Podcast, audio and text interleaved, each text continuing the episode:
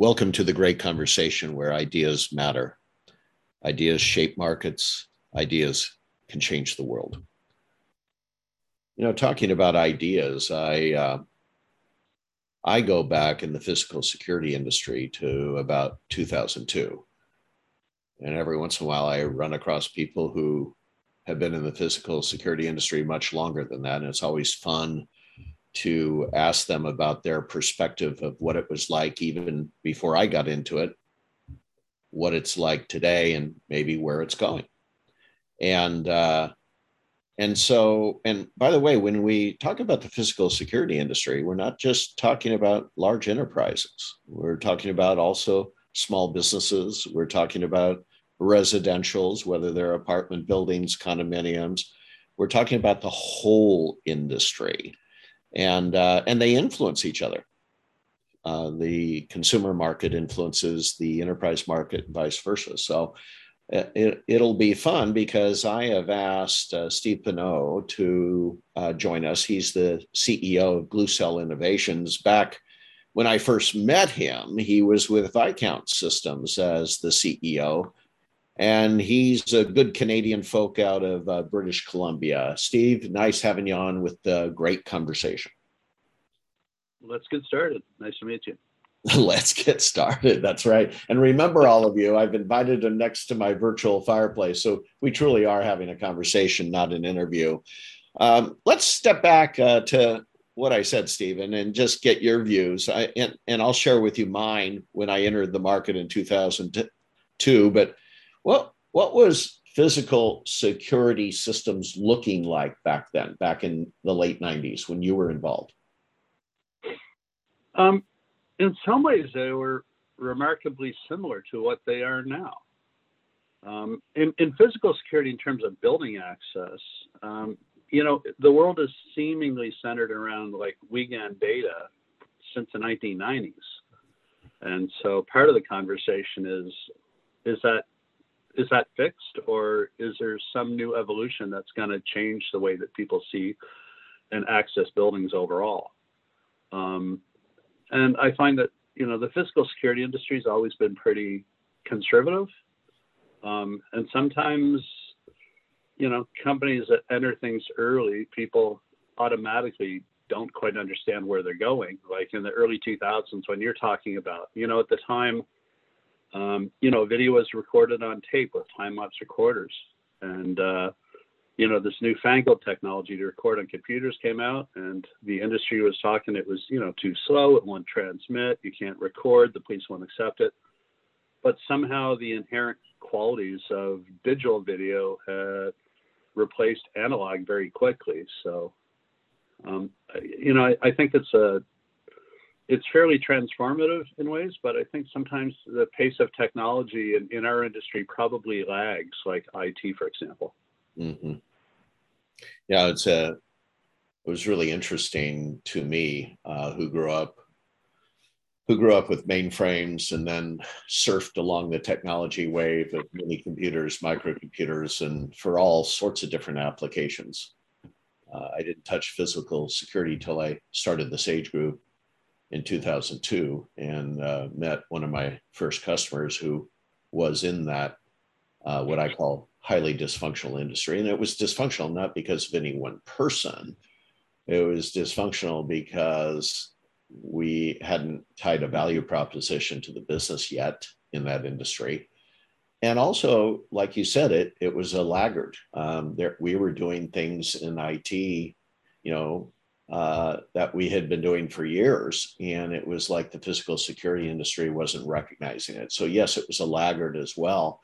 But what I did find, I want to go back to your uh, your comment. Can we agree? We're using newfangled terms for it, but can we agree? Since that time, we have been putting devices on a network.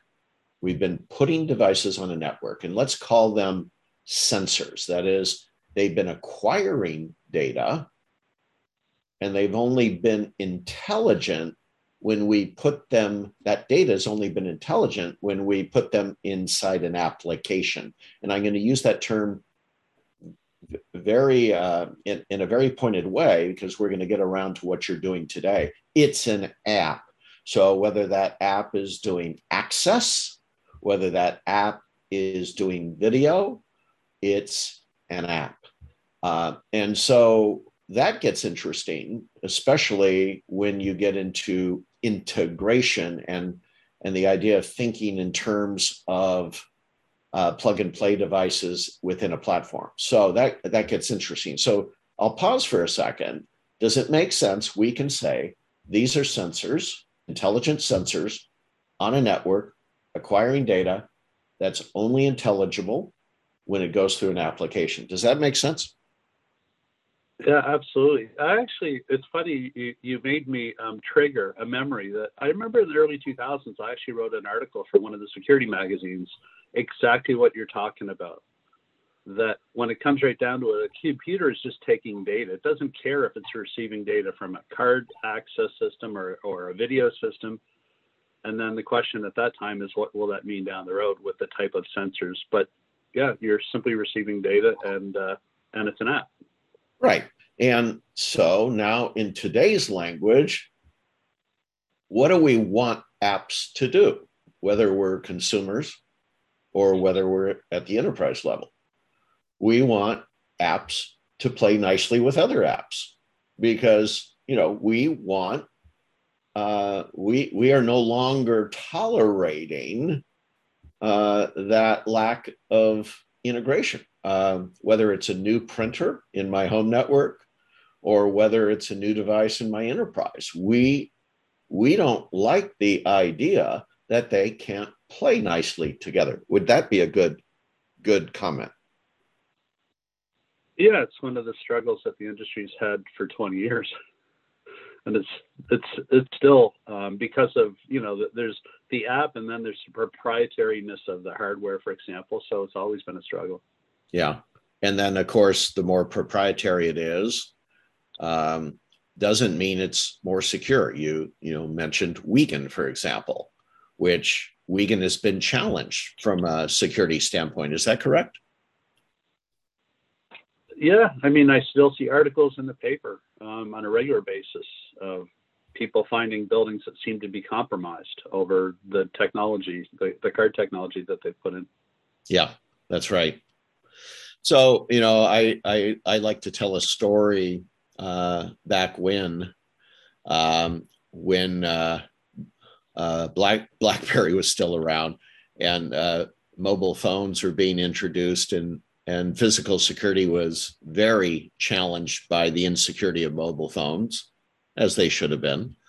Uh, but they were using that um, they were using that as an excuse not to really look at the behavior of their business people. So I like to tell the story of a CEO, you know, who is actually accessing his mobile device and kind of turns around and goes, Why can't I get data off my mobile device? And he says it first to his business people, his ERP guys, his accounting guys, his sales guys, but it gets around to security too.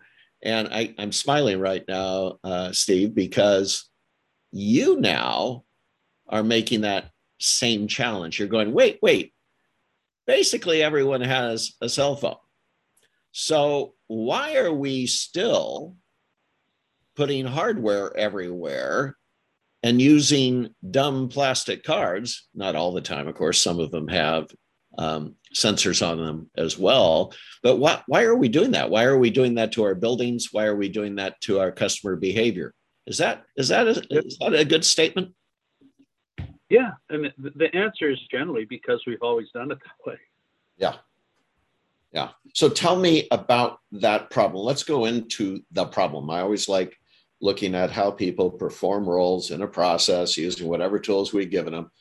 Tell me the problem that you run into all the time because we're forced to use these um, hardware based devices inside our workplace and our homes.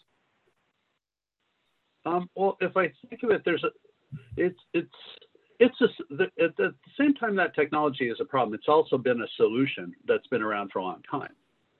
Um, but going forward, it creates its own set of problems. For example, if if we start with the, the, with the concept that everything must be in this environment of cards and Wiegand technology or some form of, of analog data, then it also means that companies that are trying to innovate with, say, facial recognition readers or, you know, biometrics, they're taking what they think of as very sophisticated data and having to dumb it down to turn it into a Wiegand signal to send it to some sort of control system. So that's, you know, that's um, part of what I think of, you know, as a problem. But um, those systems are very expensive. Uh, you know, there's a lot of overhead involved in terms of wiring and cabling and, and power. And so, you know, for me, I just ask myself thought experiments of whether or not that must be, and if it's not going to be, um, is a mobile device a much better solution um, in terms of security and cost, and you know whatever else that means. So that's kind of the way that I see it. Oh, oh but yeah. Oh, I want I want to tease something out though. I think I think it was cool the way you said it, but I'm I'm just going to try to say it a little differently. We are making some incredible technology is advancing at a very rapid pace, uh, and I've been around since 1980 with technology, and it, it is moving so quickly. I remember talking to one of the top um, Alexa guys way back when when they were first starting, and they themselves were absolutely shocked how quickly the adoption of Alexa inside the home occurred. Be, because because there are so many people who are saying there's no way. No one's going to let Alexa in the bedroom, the bathroom, the living room. No, no one's going to let them in because of privacy issues. And it turns out convenience trumped privacy, and it was off to the races. Um, but you, you said something really interesting. Here are these advanced technologies coming out facial recognition, biometrics, AI, machine learning. And because of leg- legacy infrastructures, they aren't introduced within a changed model. They're introduced and forced to integrate into an old model. And that's that that, by the way, going back to my business school training, that that defies all logic because the very basis of innovation sometimes demands that you create a whole different environment and let the legacy environment play out its game rather than try to dumb down the data and make it even more expensive by trying to integrate it into an old infrastructure. I think you nailed something there. Tell, tell me about that.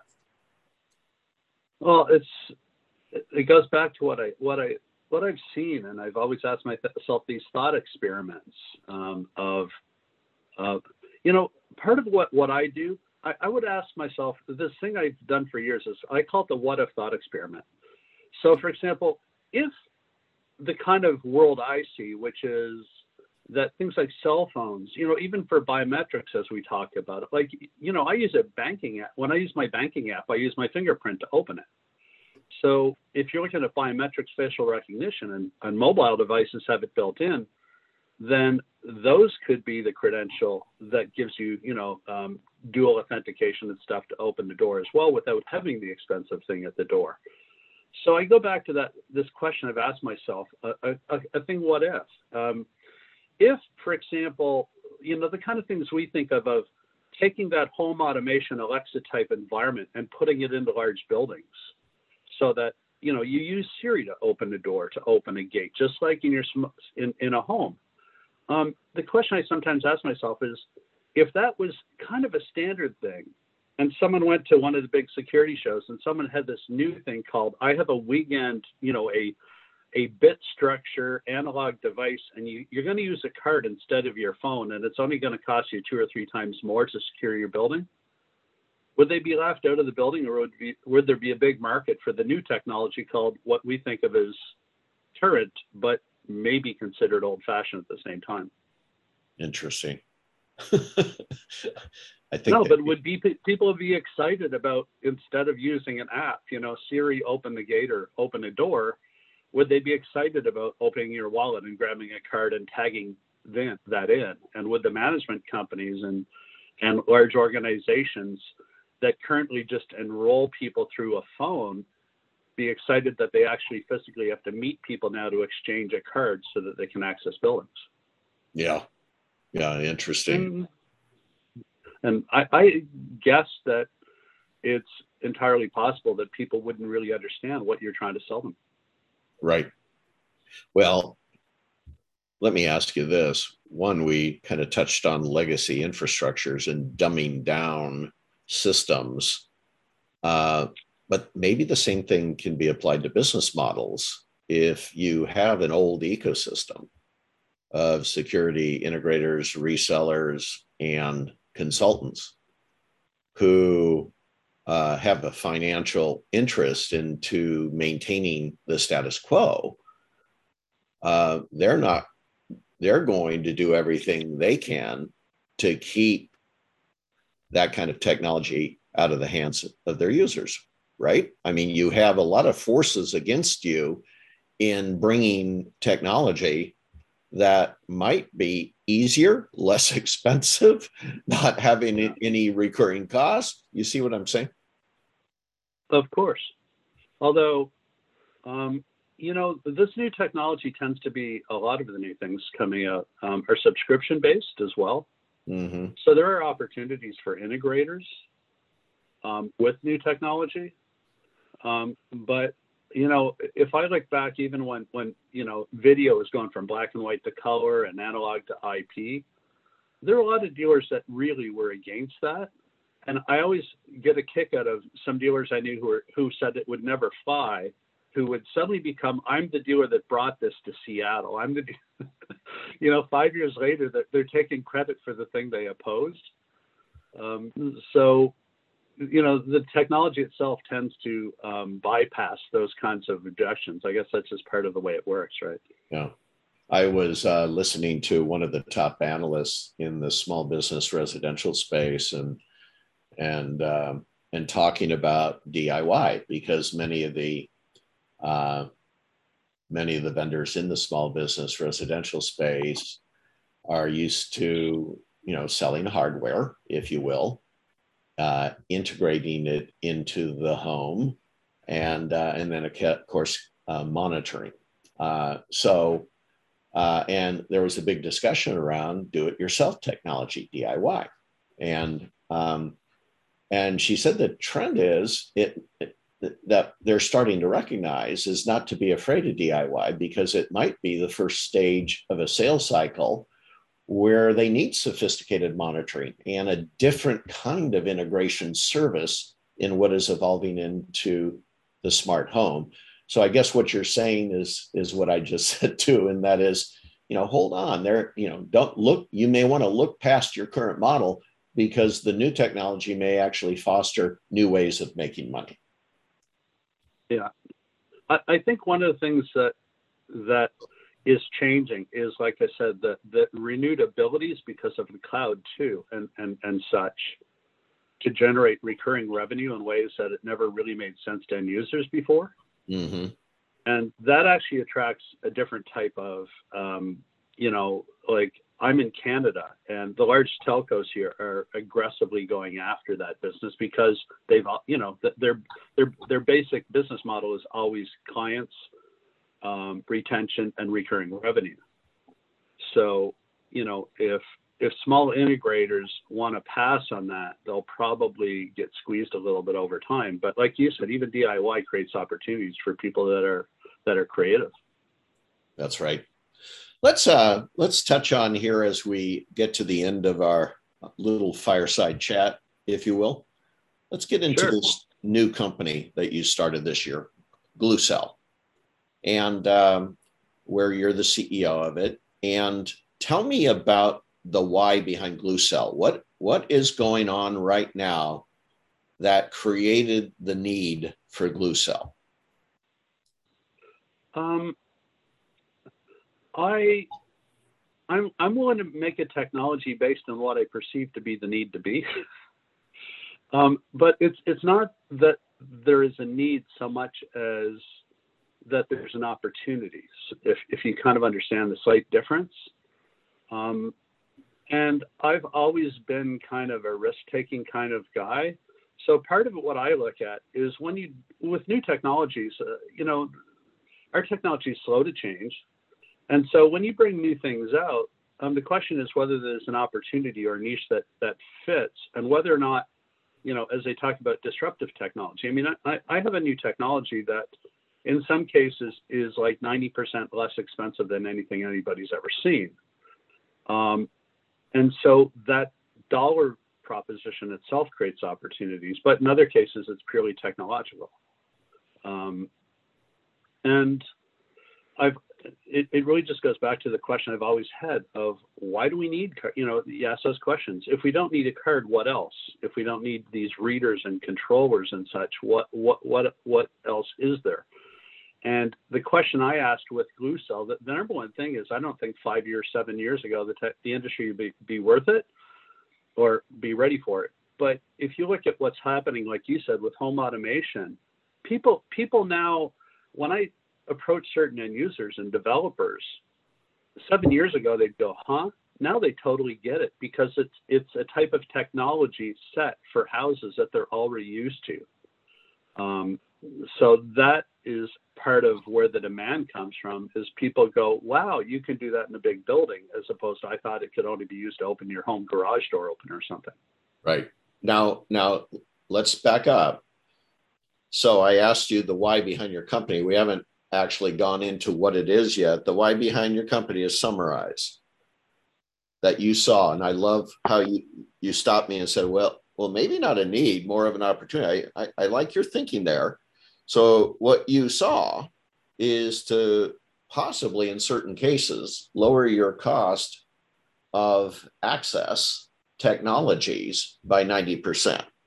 Uh, two, highly leverage mobile and cloud, which is everyone's, like you said, is already recognizing as the new thing.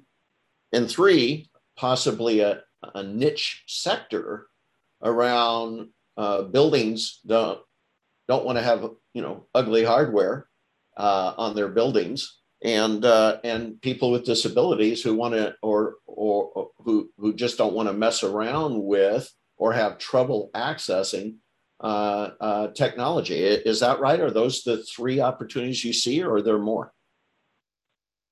There could be more, but you're you're very uh, good with this stuff because some of this, um, you know, um, the beginning of the technology actually started with um, a project that we're looking at partly to, assist uh, people with disabilities to get into buildings. And that's how you start going, well, what about? And then you realize it has much wider um, applications than just that. Because people with in, in Canada at least and in the US, um, you know, ADA in Canada we have something different, but it's been a real struggle. Um, you know, if you're in a wheelchair, how do you try? You know, if a lot of people are, are so they have incredible difficulty even using a card reader or using an intercom or anything else. So that's where we started from. But yeah, you're you're bang on. Well, also also the deployment piece, since it is mobile, since it is cloud, you know, if you're talking to someone building a retirement home out, um, they get to avoid all the cables and wires and everything else that they would have had to do in the past. No, absolutely you know, and, and, and there is pushback with this technology. Um, you know, and, and some of it it's like, well, you know, when someone says, well, what about, you know, the extreme elderly that don't even have a phone? And that might not be our market. That I'm not sure where those buildings are, but um, you know, so there's that's just like I said, it's finding a niche of buildings that uh, don't have people that don't actually have phones. But with a penetration rate approaching 100%, I, I really don't worry about it too much. Well, I just gave my 85 year old mother her first cell phone, and and uh, uh, it although it it's been difficult to get her to use it more than just a phone. Um, you know, I'd be intrigued to see if uh, if we could teach her how to use it to get inside a building. That that's kind of an interesting point. Uh, so tell me where Gloocel is out. You um, you you you started it in January. It looks like of 2021. So where are you at, and what do you expect 2022 to be? Uh, well, in terms of where we are at, um, technology takes a little while to develop. Um, we um, are now booking projects, new construction projects mostly for next year and the year after. Um, and, you know, it's, it really, um, let's just say that the first thing you do with a new technology is, is spend some money to find out if, if there's a market for it, which we've certainly done. Um, the response has been very good. Um, and then there's always, you know, the other side of it, the what about syndrome. What about this? What about that? Right. Um, but we're we're doing a full launch by I believe January, and uh, I guess that after that, you know, I always said that the most dangerous thing is when you fully release your product, because that's when the investors realize whether whether their money was well spent. Well, I, but but I like you know, your thought. I like your thought process though. What you done is, you know, you're you're putting together the value proposition by asking a lot of questions of the marketplace and end users. I love that.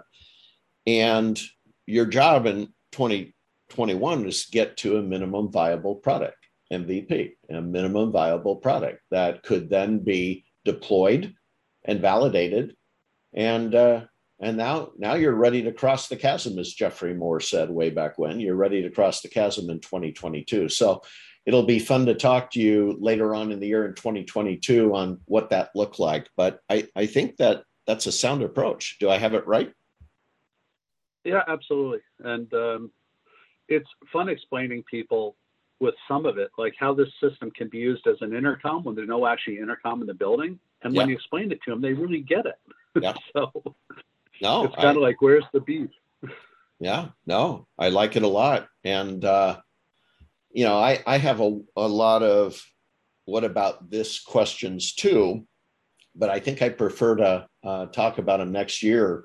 Um, but if you, you know, dreams, dreams can be manifested by believing in those dreams and then finding the right formula, people, process, tools to execute on it. So, so what's your dream on this one, Steve? What what's your big enchilada dream that you hope comes out of this? You know, I have this weird thing. I always have this expression called it's okay to be different. And so, you know, my dream isn't ever to get rich. It's to create a stamp of something that we did that improves probably the lives of people that live in buildings, um, the experience of owners and operators, and there's also a green side of this, of making this type of technology more efficient by using less resources to do the same thing that people have been doing for 30 years in a different way. Well, I can't think of anything more exciting and noble as that. This has been a great conversation with Steve Pineau, CEO of Gloocel, and we we wish you the best of luck, and we'll touch base with you next year and see how it's going. How's that sound, Steve? Thank you. Great talking to you.